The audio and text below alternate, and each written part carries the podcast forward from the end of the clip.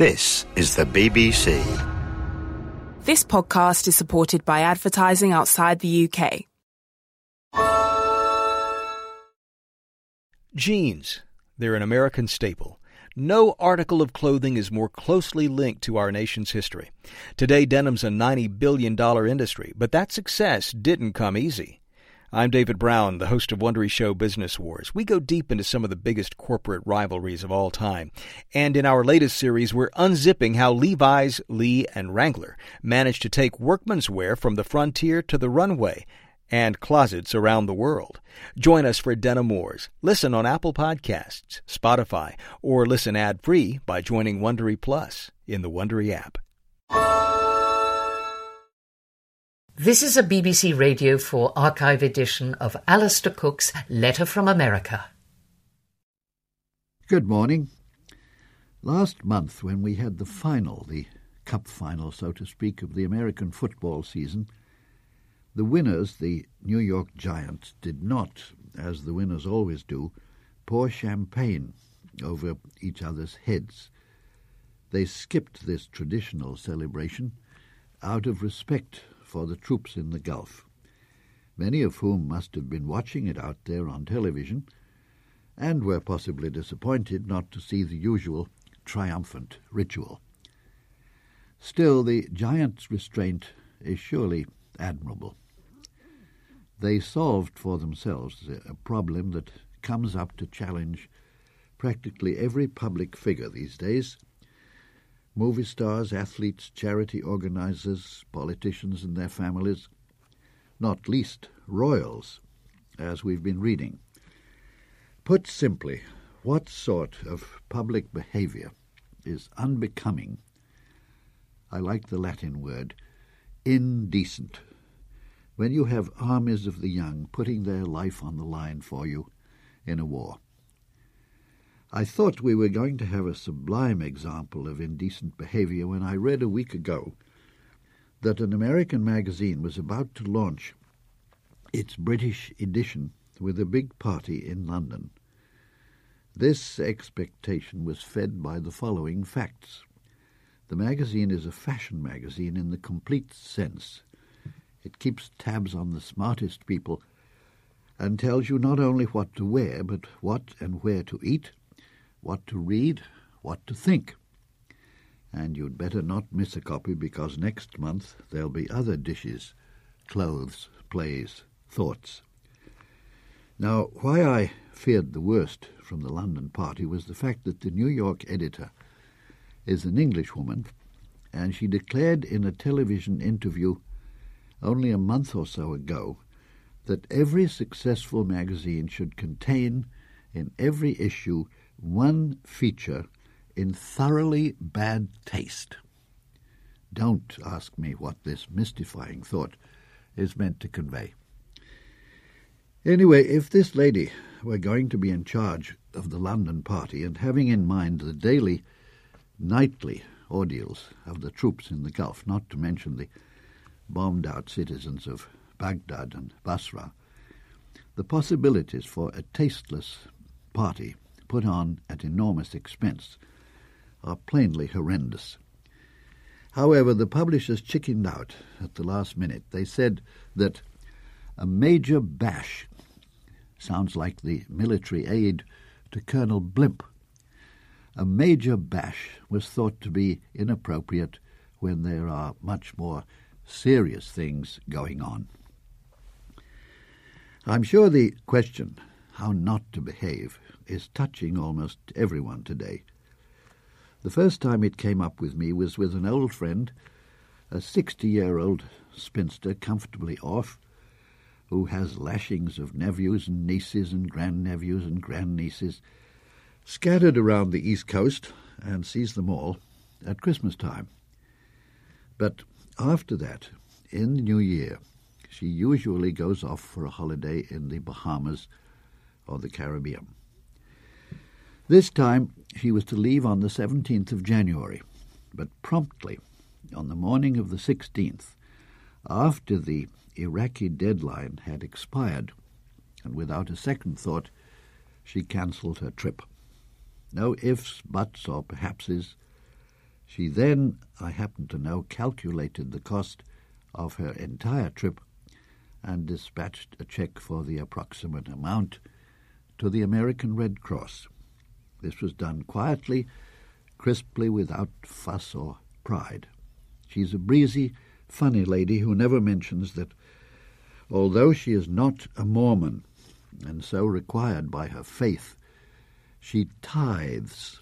That's to say, she sets aside at least 10% of her annual income for charity. Well, if we all behaved like that, I should think we could take off on a holiday with a good conscience, which of course would be a contradiction of her original impulse. As a practical matter, if you can reduce a moral principle to a practical matter, I suppose we ought to ask in what way does my behavior help or hinder the troops? I remember putting this up to a friend during the Second World War, an Englishman working in New York for the British War Information Office. He was long past military age, had in fact gone over three years through the trenches in the First War, and come out miraculously intact. He'd been sent out to New York to take charge here in the autumn of 1939, very soon after Britain declared war. The following spring was, of course, the pit of despair. I suppose even more for Englishmen overseas than for those riding out in Britain itself the dreadful retreat of the Allied armies to the Channel ports. My friend would have done far better to beg to go home and take up residence in Dover. In New York, he was in an emotional stew, desperate from day to day to discover some useful form of penance for not being with the troops in France. First thing he did was to stop smoking. He found it hard to keep up this abstinence, and since he lived in the Waldorf Hotel, I suggested he would be helping the troops just as much if he moved to a modest bed sitter and smoked himself stupid. When the British and French armies started to fall back, he got every day the early edition of the New York Post, discovered the number of miles they'd retreated, plotted the same on a map of Manhattan, and then that evening walked the identical distance. On the evening before the final collapse at the port of Dunkirk, he walked something like 19 miles up to Harlem, across to the George Washington Bridge, down the west side to the Battery, and back up to the 50s and his cot in the Waldorf. After the evacuation from Dunkirk and the French surrender, he couldn't think of any other sacrifice or hardship that would parallel the humiliation of the troops. He fell into a depression, from which, as the years went by, America came in, the Normandy invasion, the Rhine crossed, he perked up a notch with every lift in the Allied fortunes. Till, I recall, in the euphoria of VE Day, I reminded him of his monkish routine during the Dunkirk days. He could laugh at it then, but he still said, I felt I owed it to them. Of course, what I'm talking about is the instinct of people not to flaunt their pleasures, their desire to have a good time. For the vast majority of the population, the populations here in Britain, France, Saudi Arabia, there's no problem of reining in the impulse towards showing off your wealth, towards what we used to call conspicuous consumption, simply because most people don't have the means. But everybody loves a party, and it will take some time, as it did in the Second War, before we become hard hearted or perhaps sensible enough to appreciate that wearing a hair shirt on the home front does not in any way help the men and now the women sweating it out or dying in the desert. This scruple was never a problem here with the Vietnamese War because it did not have a firm, dramatic beginning. Not only was there no declaration, one of the insidious things about Vietnam for which a whole generation of young Americans has never forgiven President Lyndon Johnson, though Kennedy started it, was the way the war crept up on the nation like a wisp of cloud on the horizon, then a gradual greying over, then a shower. By the time the thunder came, there was a full-blown draft, and Kennedy's few thousand technical advisers had turned into half a million American men. So I don't remember that we ever stopped and at a certain time said, We are going into a big war. All the ordinary pursuits and pleasures of peacetime were followed without squeamish thoughts about what we ought or ought not to be doing, whether in some tasteless way we were slighting the men at the front. We could say men without liberation qualms in those days, since women then were not allowed in combat.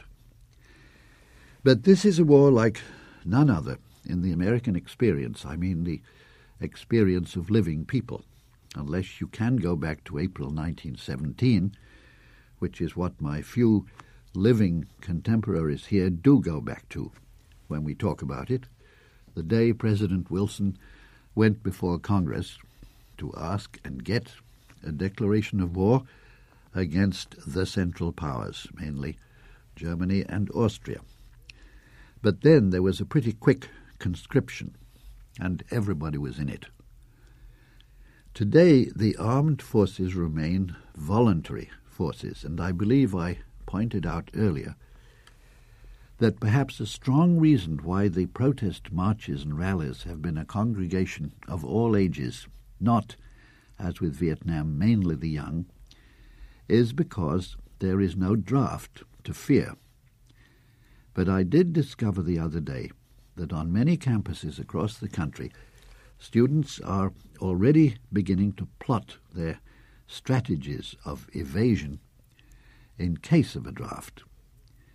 Vietnam saw a large exodus of American students to Canada, and an even larger body of students who, at the end of their college careers, were suddenly overcome by a passion for research in graduate schools. Maybe they seeded the continuing bumper crop of PhD theses on everything that are not worth the paper they are word processed on.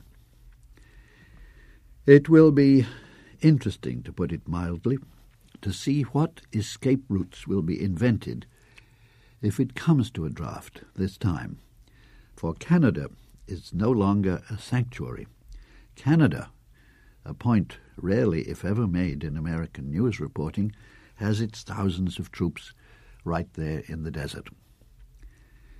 But for the rest of us who, for one reason or another, age, religious persuasion, flat feet, are beyond the call, there remains the question of how much carefree behavior we ought to indulge. The explanation of my old Englishman with his nightly enormous walks, I felt I owed it to them, is certainly illogical, unhelpful, fatuous. Nevertheless, it was the thought and the act of a decent man. That was Letter from America with Alistair Cooke. You can find more Letters from America and thousands of other programs for curious minds on the Radio 4 website.